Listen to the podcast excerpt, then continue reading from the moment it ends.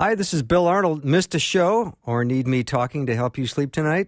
I have several solutions to that situation. Here are the podcasts from the show. You are the best for listening and supporting Faith Radio.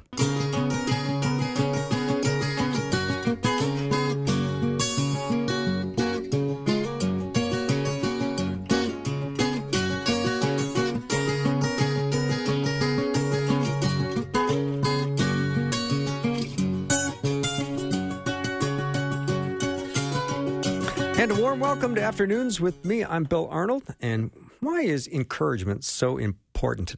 Important according to the Bible. Why is it so important?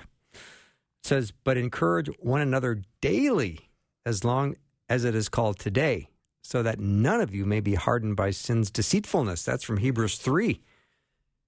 First Thess 5 says, therefore encourage one another and build each other up, just as in fact you are doing. So I thought, let's talk about encouragement today with Pastor Jonna Fantz. She is the worship and community life pastor at Salem Covenant Church in the New Brighton area. It's in New Brighton, isn't it? It is. Yeah. And it's uh, Jonna, but it's so it's like Donna with a J. That's right. I, I, I learned that from you Yeah. just about five minutes ago. That's how you describe it, Donna with a J. So that works for me too. Perfect. So, Jonna, let's talk about encouragement because I think we all could use some. yeah, I think that encouragement is a really critical part to what I call sustaining faith.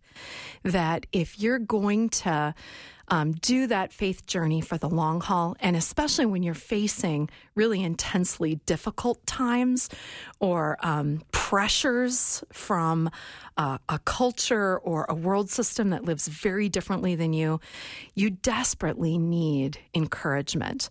Um, sustainability is a big buzzword out there right now, but what it really means is that our resources match the demands. And so, as the demands on our faith increase, the more we, resources we need. And encouragement is one of those powerful ways that God resources us. I would kind of describe the environment that we're in right now as particularly spiritually uh, demanding. Um, I think that the fracturing in our faith, uh, just groups that used to be aligned and together, are sort of breaking apart. Um, our culture seems to be growing in its hostility to people of faith. It's sort of a no big narratives are permitted uh, kind of world. Churches and clergy are struggling with rebounding from the pandemic. And it's kind of a bad news culture. It's just, it's like bad news is what makes it on Twitter, it's what gets going out on Facebook, it's what makes it in the world. And um, good news people can feel kind of silly and naive. And so I think it's really important that we focus in, and I'm excited about this chance with you, Bill, to just talk a little bit about how do we encourage one another? How do we move toward that sustainable faith that will see us through whatever this fall is going to bring us? It says that our in Scripture that our struggle is not against flesh and blood, but against the powers of this dark world and against the spiritual forces of evil in the heavenly realms. I think that makes encouragement all the more important. Absolutely. Yeah. And I think that especially when we're sort of under fire from that other realm, um, to to be firing one another up in this world uh, becomes really critical. Mm-hmm. Yeah, I love that. The encouragement of people is makes all the difference Yeah, for it- so so many. so true. Yeah, I mean, I get an encouraging note from a listener, and it makes my week, Oh, I sometimes know. my month. Oh, as a pastor, you know, Of when course. someone takes the time to send me an email or write me a little note and slip it in my mailbox at church. Yeah, yeah. or a check it- for fifty thousand or something. Yeah. Anything, anything like that. It's just so Uh, you encouraging, know, isn't it? that- yeah, it really is. Yeah. One of the things that I um, I thought we could start with, I do want to talk about sources of encouragement for us as kind of a way of thinking about how do I make sure I'm getting refueled? How do I make sure I'm um, in the position to endure? But I also wanted to talk a little bit about. Um, Clearing some spiritual clogs. Clogs. Yes. Okay. so um, I want to I want you to think about um, the fact that God promises us that there is this constant flow of grace, of love, of power, and mercy. It is flowing to us constantly. And we are meant to have this eternal resource in the Holy Spirit within us, connected to the Godhead, that we can be empowered at any given moment. But sometimes that connection between us and God can get clogged. Mm. And that grace flow, that power flow, that connection to God can become clogged up. I've been thinking about this because I'm actually just back from a camp I was at. You're I, very tan or sunburned or something.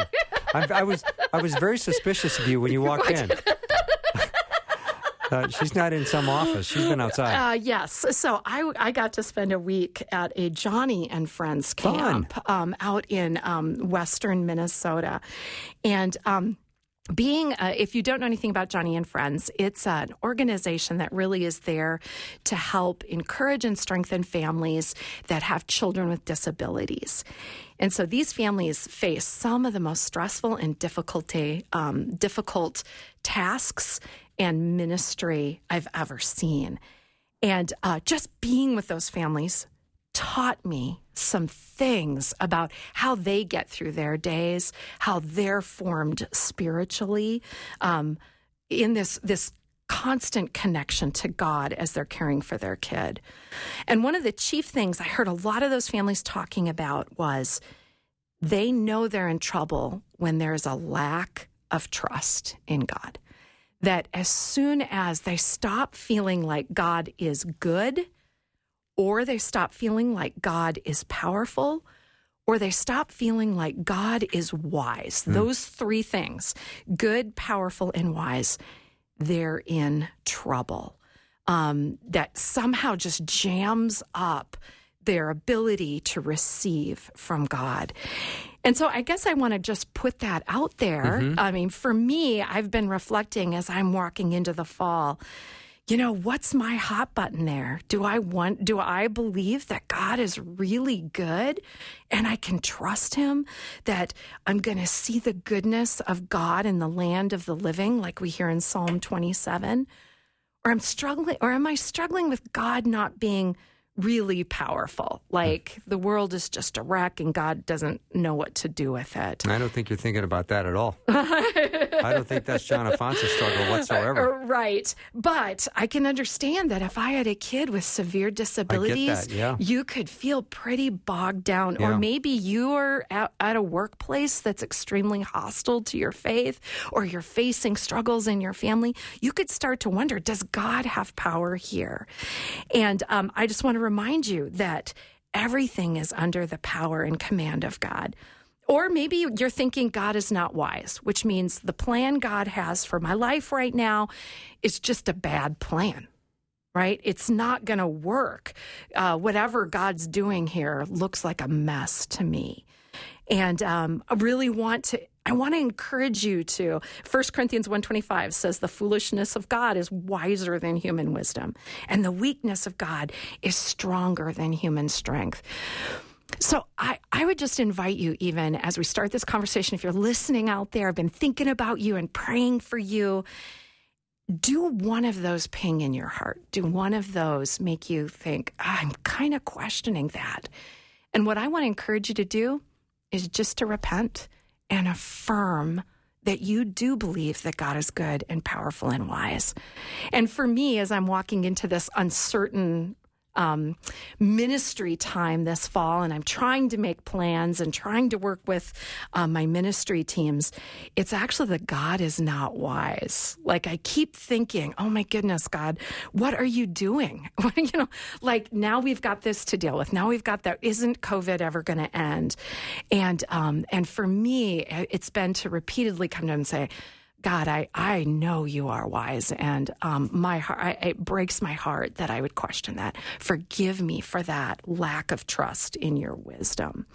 And I I honestly saw these families for a week doing this really powerful. Like they knew how to repent, they knew how to nail it. They could see when they were off track. They knew how to repent quickly and to just restore that connection. So they were just powerful models to me of this unclogging that Yeah. line between us and God. Because if anyone is going to feel overwhelmed by the real pain in their lives, I would imagine it would be these families. Yeah. I mean, this is a, a tremendous challenge. It is a completely life altering, Yeah, completely good way of saying all consuming um, ministry Yeah. call. You know, And without that encouragement, you can feel unloved. You can feel like you think, is God concerned with my welfare? right, right? right, Yeah. right, Legit And- questions. right, and he is, but you can still question but it. you can sure question Yeah. it or feel like, is this child a blessing really? Mhm. Or is this a curse from Mm, God? interesting. And you can just see how that would shift your ministry to your child. That uh, the families that can accept that this child is a gift from God and that my ministering to them is shaping my life, it's making me into the kind of person that God wants me to be. Man, they are awesome. It's like walking among saints. It was really wondrous to see. Yeah, I love that. We're going to take a little break. Jonna Fantz is my guest. She is uh, from Salem Covenant Church right here in the Twin Cities. She's the worship and community life pastor. You once in a while hear her with Rick Matson, but Rick is out somewhere today, and that's always a delight just to get Jonna in the studio. Um, I'll take you either way, with Rick or without Rick. Uh, Thank you, we'll take a short break and be right back. We continue our discussion on encouragement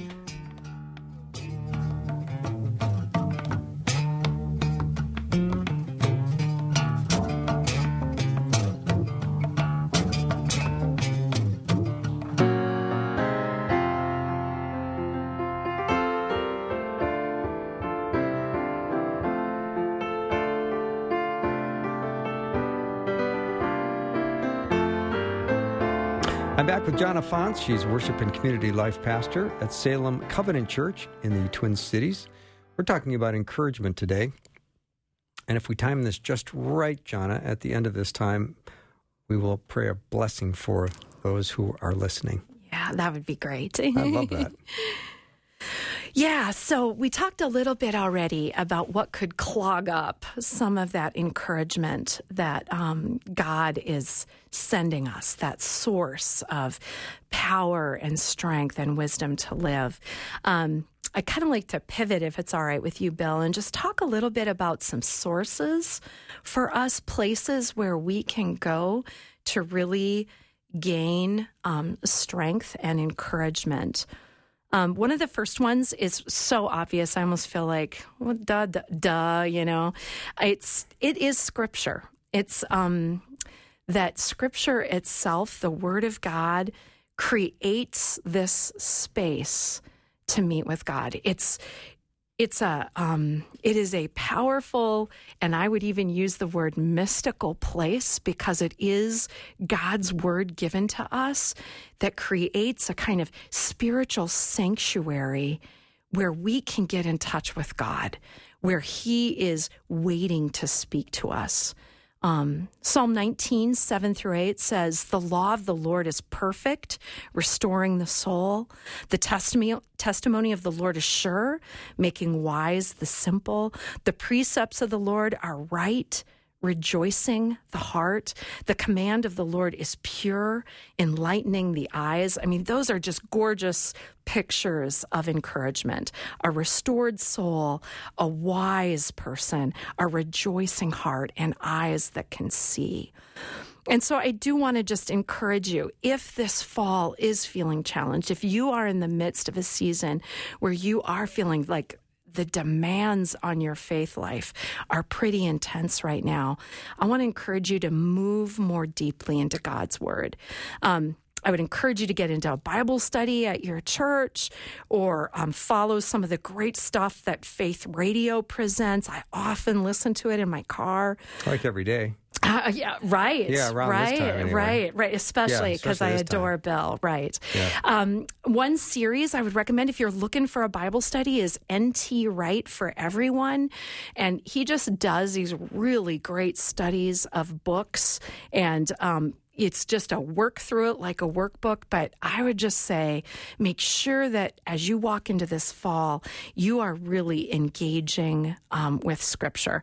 I think that Scripture is nourishment, it is fueling. Think of the one thing today that you thought, if I can't get that, I'm not going to make it through the day. Maybe it's that cup of coffee, it's a Diet Coke for me, it's whatever. That's what Scripture is. Scripture is that core thing that is going to see you through those difficult days. Mm-hmm. And talk about the need that we have to be face to face and in community. Yeah, because that's a big, a big issue. Yeah, big concern is we're still in this little bit of a tentative meet phase and a little bit of a tentative. Are we gathering? How many people are we putting under one roof? Yeah, that's great, Bill. I really think that gathering with one another, this physical presence of other people, is really critical. There's a reason why the Bible commands us to not give up meeting with other Christians. Um, I say, remember, you are not the body of Christ only we are the body of Christ. You have to join with others. And so I would encourage you, even if your church is primarily online right now, you need a group of believers to gather with. Uh, that may be engaging in small groups. Uh, that may that may be going for walks with someone and praying. Um, you know, meeting in a coffee shop. Whatever it takes. Just know that there is so much that cannot be done if you are not gathering with others. Mm. Um, and so I, I, our church is open and we have kind of seating that's like you it's kind of tight and for people who are real comfortable we encourage people to wear masks if you feel comfortable with that. We also have seating that's kind of spaced out. I think a lot of churches are trying to accommodate. Call your church find out what they're doing and and as much as you can engage with others I think the scripture that really came to mind for me as I was thinking about this resource is James 5:16. And this is actually about confession. It says, "Therefore confess your sins to each other and pray for each other so that you may be healed. The prayer of a righteous person is powerful and effective." Now, what's amazing is the confessing of sin to one another is probably one of the hardest things that you do in community. It's the most vulnerable thing that you do. And so here, confessing your sin leads to healing.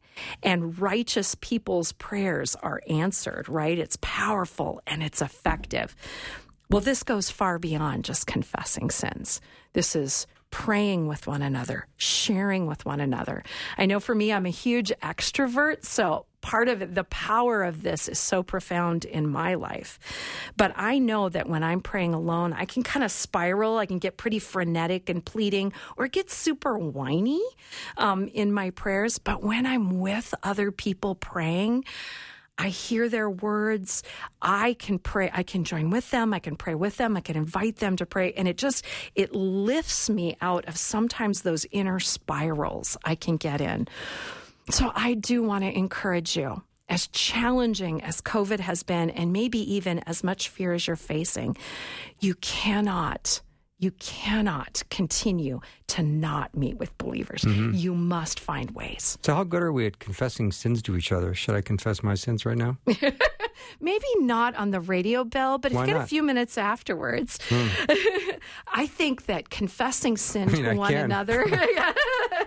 I can. Yeah, great, great. Yeah. I'll be here for you, brother. Oh. Um, I think confessing sins to one another is really important. And unfortunately, in the Protestant faith, it's one of the things that we've um, missed out on. We um, we don't have formal spaces of confession. Although I'm always encouraged when I hear about accountability groups because I think accountability uh, accountability groups are usually places where confession is happening, mm-hmm. prayer for one another, and forgiveness is found. But again, Scripture is super clear. There's amazing power in these face to face relationships. Mm-hmm. Should we uh, pray this blessing you talked about a little bit earlier during the break? Oh, I would love to do that. Um, I do just want to tell one quick story before I do this. I just want um, this this subject of encouragement's been really important to me, um, especially this summer. I I've just reached some points of really feeling discouraged in my ministry and in my life. Just felt like everything was going wrong, and everything I was good at didn't matter, and everything I wasn't good at is what I needed to do, and. And in the midst of it, I was asking God just a lot of questions and doing some of that like desperation prayers. And there came this little voice in the back of my head that said, what if everything is going to be all right? There's just this nudge and invitation from God to be open to this being his story even when times are hard. And it, that that word was really confirmed to me through a book I was reading devotionally and the quote that came from that book, I actually have it now on a poster on my wall that says everything is going to be all right in the end. And if it's not all right, it's not the end. Mm-hmm. And I think that this this understanding, this remembering that this is God's story, and if Revelation teaches us anything, it's that Christ is victorious, and He's victorious in your life too. Be encouraged today. Let me pray. Please. Lord Jesus, you are so full of goodness, power, and wisdom. I ask you to be with every person who can hear my voice. You know the loads that they are bearing.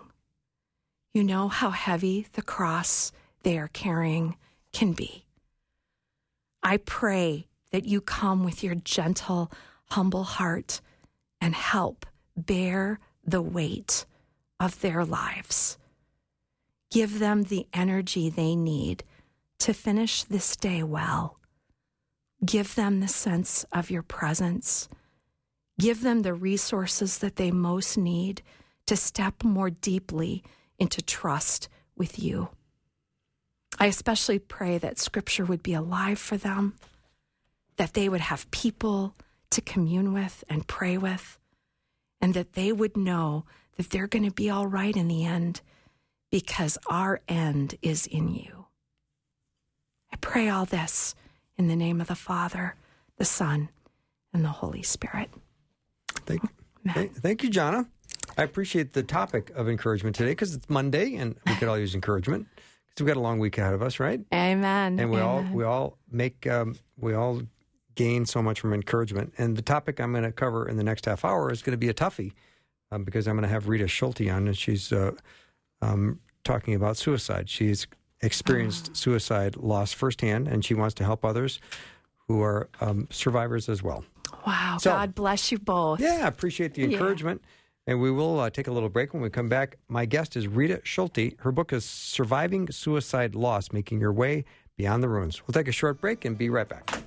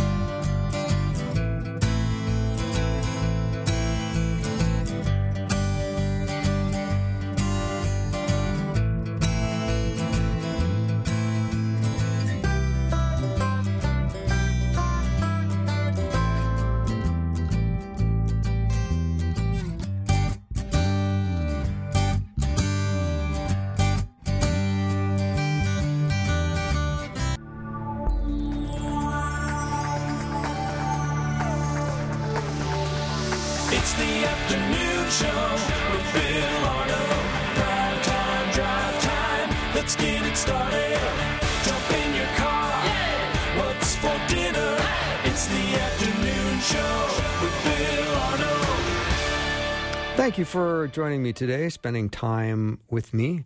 You know, the pain of suicide is, is literally indescribable.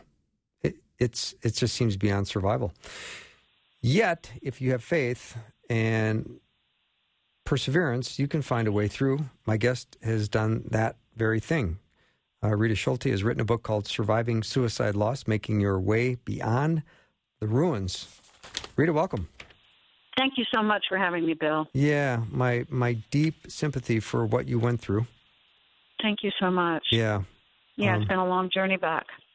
Yeah. Was it in 2013? Yes, it was. Yeah. In November. Mm-hmm. And the loss was your husband. Yes. Yeah. So so sorry. Um, I know you're want to help others, and I appreciate uh, your willingness and desire. So let's talk about uh, this very very difficult subject. Um, why why shouldn't we ever say committed suicide? Well, the term may seem innocuous, but actually it's laden with blame and stigma.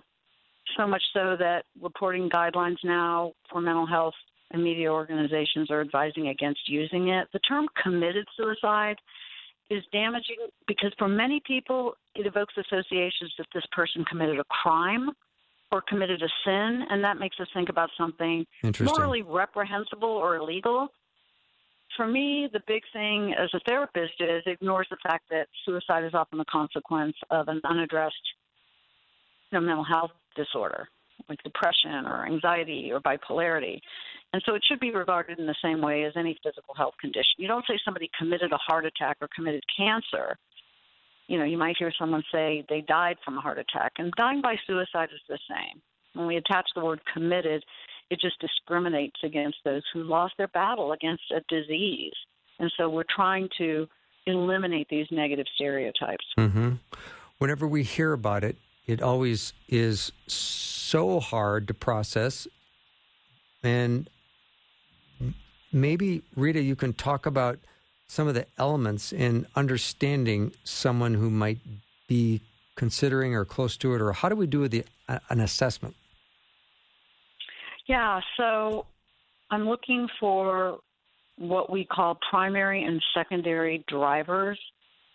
This theory, this model was developed by a leading suicidologist, Dr. David Jobes, in conjunction with a couple other brilliant minds in the therapeutic world, Aaron Beck, cognitive therapy, and Marsha Linehan, dialectical behavioral therapy, and Thomas Joiner. So the idea here is that the person is being driven to consider suicide as a viable option because of things like an inability to problem solve, intense emotional dysregulation. So this isn't just, you know, I'm having a meltdown today. This is a person who can't uh, grab hold of any kind of emotional regulation for, for a long period of time. There's also a lack of reasons for living. And so, huge buzzwords for me are loneliness, disconnection, depression, isolation. If you think of what we've been going through with the pandemic the last year and a half, mm-hmm. you know, obviously we've been experiencing a lot of that. It's all over the media, and we've seen suicide rates soar. And then there's reasons for dying. And so this is like perceived sense of burdensomeness, a thwarted sense of belonging, loneliness, disconnection, uh, you know, things like that. Like the secondary drivers would include financial distress, I mean, think about the pandemic again. People are losing their businesses, their livelihoods. A rupture in attachment bonds. So, an attachment bond is the closest kind of relationship, something between a, a child and, a, and parents or spouses. And so, again, you know, you look at the pandemic and you see elevations in domestic violence, uh, people being sequestered in their homes, you know, for a year together. Yeah. It's just causing all kinds of uh, depression and loneliness and all of those things. We're seeing a, a, a huge uh, rise in that. And then it could be an illness, like a terminal illness or a profound loss of some kind, mm-hmm. even if it's just the death of someone, a husband or something like that. And then a lack of belonging. And so, this whole idea of a perceived sense of burdensomeness and a thwarted sense of belonging, if you see a lot of these risk factors present in someone that you love, you want to get them help. Things like talking about suicide, a plan, uh, behavior like insomnia, chronic insomnia, agitation, marked social withdrawal. Again, the immense distress and hopelessness, and especially if that person has access to lethal means. For my husband, a big, huge one was paranoia, and so that could become uh, a real overriding symptom. My husband became increasingly paranoid over a very short period of time. We're talking a few months. Wow. Yeah. So he wasn't a person who was you know, historically depressed. I mean, he was never depressed, right? He was, you know, stellar in the community. He was a dentist, a pilot. He just began this journey rather quickly, and it ended obviously very badly. Mm-hmm. Rita Schulte is my guest. Her her book is "Surviving Suicide Loss: Making Your Way Beyond the Ruins." In your book, Rita, you say in the Psalms we see plenty of people being unfairly accused, misunderstood, angry, and betrayed. We can resonate when David says he was betrayed by his close companion in Psalm 55. In short, we see ourselves in these verses and we tap into our own sad tale as we meditate on them. These Psalms weren't written by people who had it all together. To put it in today's vernacular, they were a hot mess. Right. So there's many trauma survivors in the Bible, right? And so oh, we yes. want to look at that and learn from them.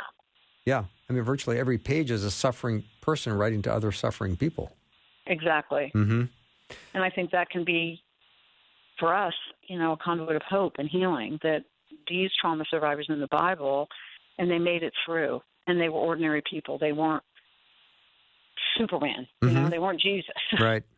Rita, what are um, some mis- common misconceptions about s- suicide? I think that it's sin. The church historically hasn't handled this topic very well, uh, reaching all the way back to the days of Augustine. Uh, suicide was looked at as a moral weakness, certainly during the First World War. If you had uh, shell shock, right, post traumatic stress, you were thought to be a coward or weak. And so cowardice is another misconception. I mean, when you think about it and look at some of these models that I've studied over the years, we have an inherent will to live, Bill. I mean, we are creatures who want to fight to live Mm-hmm. for the most part. And so cowardice doesn't go along with that. I mean, I would look at that as it takes a lot of courage to take your own life. It's not cowardice. The two aren't mutually exclusive, right? You can't, most people that are able to uh, enact suicide have this sense of fearlessness. Doesn't mean they aren't subject to fear, but a lot of this is genetic. Like my husband was a fearless kind of guy. He was living life on the edge, a big risk taker. This is a huge component according to research.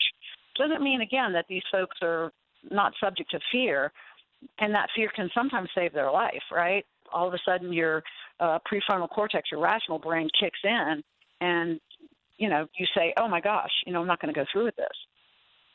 But that's a big piece of it, and so yeah, uh, a lot of people that um, you know uh, think about suicide, um, you know, they they just have lies that they're believing about themselves, Mhm. and you know, mental illness. The church, especially, has said mental illness can be prayed away, and that depression is all in your mind, or that people who take their lives are eternally lost, and that only serves to demoralize and shame people who are hurting and suffering with mental illness anyway. I mean, and people said that to plenty of my friends who I had a colleague that I spoke with, and she said somebody said that to her about her husband. I mean, that's not helpful for a suicide loss survivor to hear that your loved one is in hell. Wow. Yeah. So, Rita, when you are going through this experience, did you feel that God was um, punishing or challenging you f- for something related to uh, the loss of Mike? I wasn't angry at God. I I wrote my first book was Shattered, right? And I wrote the book and the book was released at the beginning of September and Mike took his life at the beginning of November. And a lot of people said, "Do you think God had you write that book because it was all on loss and suffering?" You know, try to answer the very question, how do some people make it back from catastrophic loss with their faith still intact and others lose the battle for their hearts altogether with a lesser trial? So that was kind of my quest. And so there I was facing that. Am I going to lose the battle for my faith? Am I going to turn away from God because this happened? And I can remember one time after finding Mike, my son and I were frantically searching for him. He just didn't show up to his dental practice one day. And we found him in the airplane hangar. And he'd been sitting in there for hours in his car, locked in his car, and he was just not there. He was totally dissociative. And I was obviously terrified that he had already taken his life. You know, when we when we opened the door to the hangar. But I remember driving down the parkway the day later, and I thought I was just praising God that he, you know, hadn't gone through with it. And the thought came into my mind, Lord, would I like turn from you? Would I hate you for the rest of my life if you allowed him to really die? And I didn't think too much about it, but obviously that's what ended up happening. And I think I was able to see that this was Mike's choice and that he was he wasn't well and I I never believed that a loving God would condemn a person who wasn't in the right mind to hell. So that wasn't a huge piece for me to try to sort out. So I think later after a lot of other catastrophic things started happening to me, that's when I got angry at God. I was like, "Okay, Lord, are you kidding me right now? Like is enough and when is enough enough?" But I was able to stay the course. And God was amazing in my life with some of the things that He did through that first year, year and a half. I got some incredible visions to replace the horror of what I walked into that day. Mm-hmm. And that was profoundly healing. And so I think a lot of people, when this kind of tragedy happens, really have their concept of God sorely tested. And they have to kind of work their their way to new sustainable frameworks of meaning, and that really includes their faith. That's going to be a huge piece if they're people of faith. And so, where I want to go with that is, how do they see their self, their faith, and God in the light of what has happened to them? If they can assimilate that into their framework of meaning and their faith, right, then that's called assimilation. But if they can't do that, if they have to change their worldview, then that's called accommodation. So they're going to now have to change their worldview and the things they believe. So, for example, for me, I could say, you know, I don't believe that God is good or that God is loving anymore because this horrible thing happened. So now I'm only, the only thing I can do is change my worldview to try to fit this tragedy into that, if that makes sense. Mm-hmm. Rita, let me take a short break. When I come back, I want to ask you about uh, survivors of suicide loss and, and how they deal with things like shame or guilt. You know, had I just gotten there an hour earlier, uh, maybe Right. this wouldn't have happened. And people can start replaying these things in their head and torment them forever. So let me uh, take a break when we come back. We'll continue our discussion with Rita Schulte. Her book is Surviving Suicide Loss Making Your Way Beyond the Ruins. We'll be right back.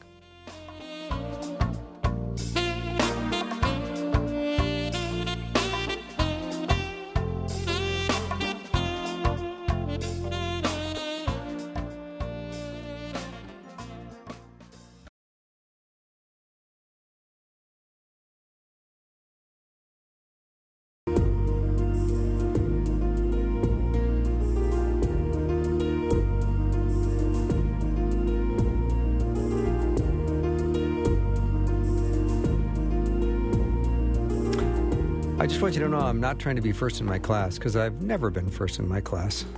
But September is Suicide Prevention Month, and I wanted to have a couple of guests talk about it, and it's still August. So here, Rita Schulte is my guest. She's written a book called Surviving Suicide Loss Making Your Way Beyond the Ruins. It's a very difficult topic, but uh, Rita, you're handling it beautifully, of course. And I want to talk about the survivors of, of the loss um, and how they deal with sometimes their their guilt and their shame that I just gotten there an hour earlier, things wouldn't have happened the way they did. If you could talk about that, Absolutely, Bill. I was drowning in that. okay. And so my story is we have a second home in Florida. We were there for the weekend. Mike flew back on Monday, was supposed to fly to a treatment center on Tuesday. I was going to fly back on Tuesday and join him at the treatment center. You know, like, hey, is this going to be a good fit for you? Because we tried several things and he just didn't feel like they were the right thing. Mm-hmm. So he flew back, and of course, I came home Tuesday afternoon and walked in to the horror of of that. Mm-hmm. And so, yes, I will carry that until the day I die. I should have come back with him on the plane that day. Mm. But here's how I came to terms with it. And it was just a miracle of God. This was a huge shift for me. EMDR is a very robust and empirically validated treatment modality for trauma. It's eye movement desensitization reprocessing. So I did a lot of that. I was in a session with my counselor. We were talking about the guilt, and I'm plugged up to this machine in my ears, and then you have these things you hold in your hands, and it's bilateral brain stimulation. And all of a sudden, I get this vision that I'm sitting on the side of our bed, and Mike is standing there with his hands on holding my face, and laser like gaze, he looks into my eyes and he says, Rita, it's not your fault. And boom, it was like a dump truck load of bricks had been taken off me. Mm-hmm. And so that was the beginning of a shift for me. And then the other piece that I like to tell my clients is we generally look at things from me only me perspectives, especially if we are subjective in our thinking and personalize things. So, in other words, if something's wrong, it's about me, like I made the mistake. So, I was able to learn to push back on that. Yeah, I didn't do everything right. I mean, I was a counselor, right? I couldn't stop my own husband from taking his life. But in truth, this wasn't my field at all. I was treating eating disorders, anxiety, you know, depressive disorders. I wasn't didn't know anything about this. And so I had to come to a place where I could have some compassion on myself and say, I was dealing with insanity for four months, watching mm-hmm. this man go crazy right in front of my eyes, up in our five acre field, trying to shoot himself, and the hangar locked up. Like it was just total chaos. And so I had to push back too on, okay, me, only me, or me, not only me, meaning what was Mike's responsibility? Okay, well, Mike's responsibility was to go to treatment, which he wouldn't do until the end, take medication, which he wouldn't do. He was extremely non-compliant. And even when I had him in the ER after finding him in the hangar later that afternoon, he wouldn't say anything about suicidal ideation. He was laughing. It was like he was totally fine. And the the clinical social worker that was working with us, she's like, Mike, you have to be, you can't just disappear, not show up for more, for work, not let Rita know what's going on, right? So he did have some kind of responsibility, which he didn't follow through with, and so that really helped me to see that okay, it's not totally everything on me. Mm-hmm. So, what am I looking for when I deal with survivors who are carrying all this guilt? I'm interested in how the guilt or the shame is connected to the trauma. I'm interested in how the shame affects the way the client is living. I was immobilized for the first few months. I could barely get up out of the bed. Mike was my high school sweetheart. We'd been together since I was 16. The only way I even knew I was alive was because they made me get into the shower and I could feel the water pulsating on my skin. And so I'm interested in what shame is doing to the client's life. Mm-hmm. How's the shame affecting clients' connections to other people? Are they isolating? Are they withdrawn? Are they shut down? Right? Because those are the times when you need people to walk alongside of you, right? When you're going through this kind of thing. And if they're not getting that support, that's going to hinder their recovery. Mm-hmm. And so I'm curious in what story is the client living and what conclusions has the client drawn about self, God, and the world around them. Those are going to be the places that I want to go. Rita, there's uh, so many younger kids now that are are choosing suicide as an exit for their life. I'm trying to be careful how I use these words, but how how would parents talk to their kids about a suicide loss if there's a friend or someone in their school commits suicide? How would how should parents talk right. to their kids? Or even a parent. So it depends on how old a child is, but the key is the parents do talk. We often forget that children are people too, and they're curious and they want to know why, just like we do. So silence only fuels dysfunction. And I always steer people away from using the word, well, daddy just fell asleep or grandma's, you know, sleeping. You want, you've got to use the words. Mm-hmm. This person died. Your ideas about how to communicate grief and loss will influence your willingness to talk to your children. So I really want to hit what myths is my client bought into about handling loss and grief right out of the chute. because some of us grew up in homes, especially this is very cultural as well. In Asian cultures, you don't talk about that stuff. And especially you don't talk about suicide because that casts shame on a family. And so those are topics that get swept under the rug. They aren't talked about. And if you grew up in a family like that, then you're not going to be comfortable talking about any of this. It's like silence is golden. And I think I talked in the book about uh, this guy wrote a book. His name is Christopher Luca, and his father tells him his mother took her life when he's 18, getting ready to get on a train to go to college. And it so impacted him that he spent the next 20 or 30 years trying to process it. Hmm. And, he, and he wrote a great book, but weren't talked about. And that happened when I was in my first suicide loss educational group. Lady who was leading the group was 50 years old before her mother told her that her dad had actually taken his life. She had no idea. And you know, children children are going to be fearful that the parent left behind might die or leave them. Right? They can be anxious, clingy, have angry outbursts because they aren't. If they're younger kids, I mean, we can't process um, abstract thinking until we're, you know, 16, 18 years old. And so if something's going on, the kid's going to think, well, it's my fault. So we just have to reassure them that we're taking care of ourselves as parents, and we're going to be able to be there to take care of them. Mm-hmm. Rita, this is kind of a broad question. We just have a couple of minutes left, but I know you've interacted with a lot of people uh, who have endured the tragedy of suicide. What what happens to people's concept of God during this this time? Well, I think it can be sorely challenged. Yeah. I mean, these adversities, these traumatic moments are deciding pivotal moments in our life and in our faith walk. We can't sit on the sidelines with this because every single thing that we believe is going to come back to is God good? Can I trust him? And so we've got to decide about the heart of God. And it's a slow process. I'm not saying, oh, okay, well, some people maybe it is. Some people, you know, have the plumb line there and they're not going to move. But for other people, they're going to struggle. Why would God allow this? How could a good God take my husband? Right? I mean, so many times during those four months, Bill, I came home or I was there to thwart this. And the one time I wasn't. And so, yeah, God, well, I don't get it. Why why was I there so many times? And then this time I wasn't. I don't get that. So it's it's a it's a slow toe in toe out process for people, and they've got to make a decision. Even though this horrible thing happened, can I still trust God? Mm-hmm. You know, I, Rita, when I think about people listening today, I would assume the majority have had some connection to somebody who has taken their life.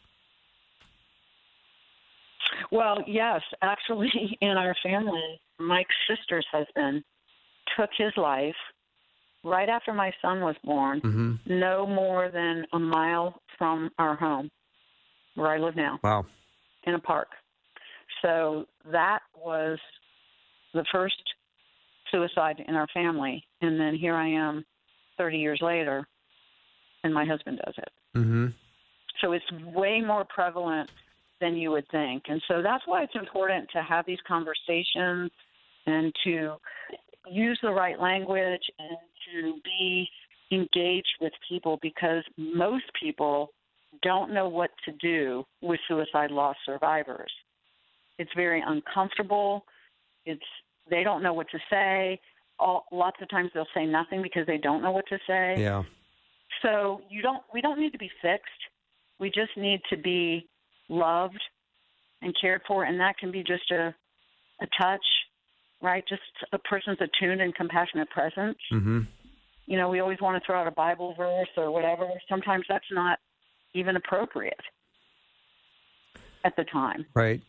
You just need to be cared for. Absolutely. Yeah. Rita, this is a, such a hard topic. Thank you for dealing with it so beautifully and um, being such a lovely guest. I've appreciated talking to you and meeting you.